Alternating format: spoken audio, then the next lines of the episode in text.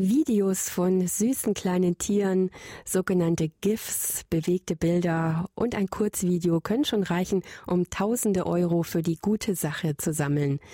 Manchmal ist das Internet einfach ein toller Ort. Ja, manchmal. Denn leider lauern im Internet auch mindestens genauso viele Gefahren.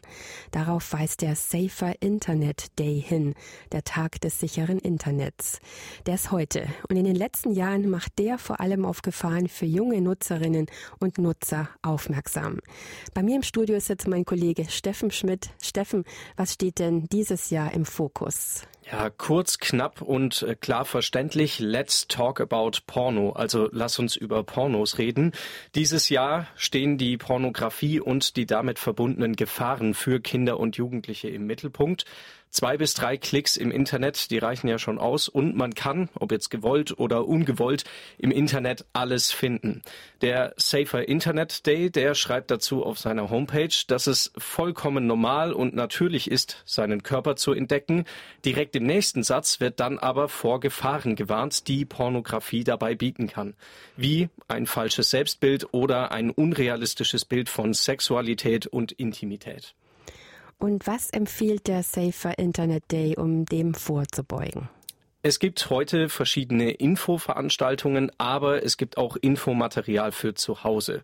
Dabei gibt's Gesprächsleitfäden und eine Art Ratgeber für Eltern. Wie spreche ich mit meinem Kind über Pornografie?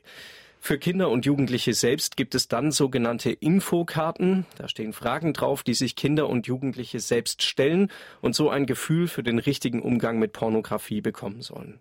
Das klingt jetzt nach einer sehr nüchternen Betrachtung von Pornografie. Ja, und da komme ich jetzt zu meiner ganz persönlichen Meinung zu diesem Thema.